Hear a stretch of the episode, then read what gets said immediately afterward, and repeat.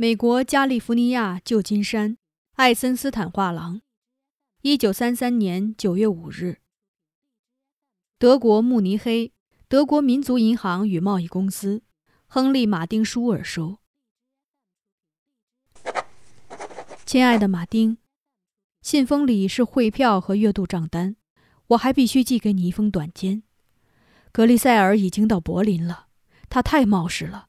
但是他等待成功等得太久，所以不会放弃这个机会。他还嘲笑我胆怯。他会在科尼西剧院演出。你是政府官员，看在老朋友的份上，我求你关照他。如果你能去柏林的话，看看他是否有危险。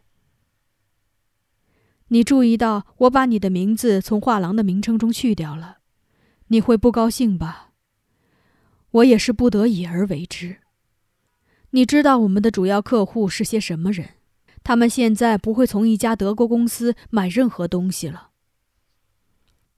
我不会评论你的新态度，但是你一定要理解我。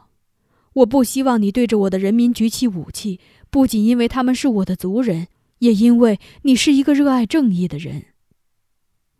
我把冲动的格里塞尔托付给你了，这个孩子尚未意识到他所面临的危险。我不会再写信来了。再见，我的朋友，Max。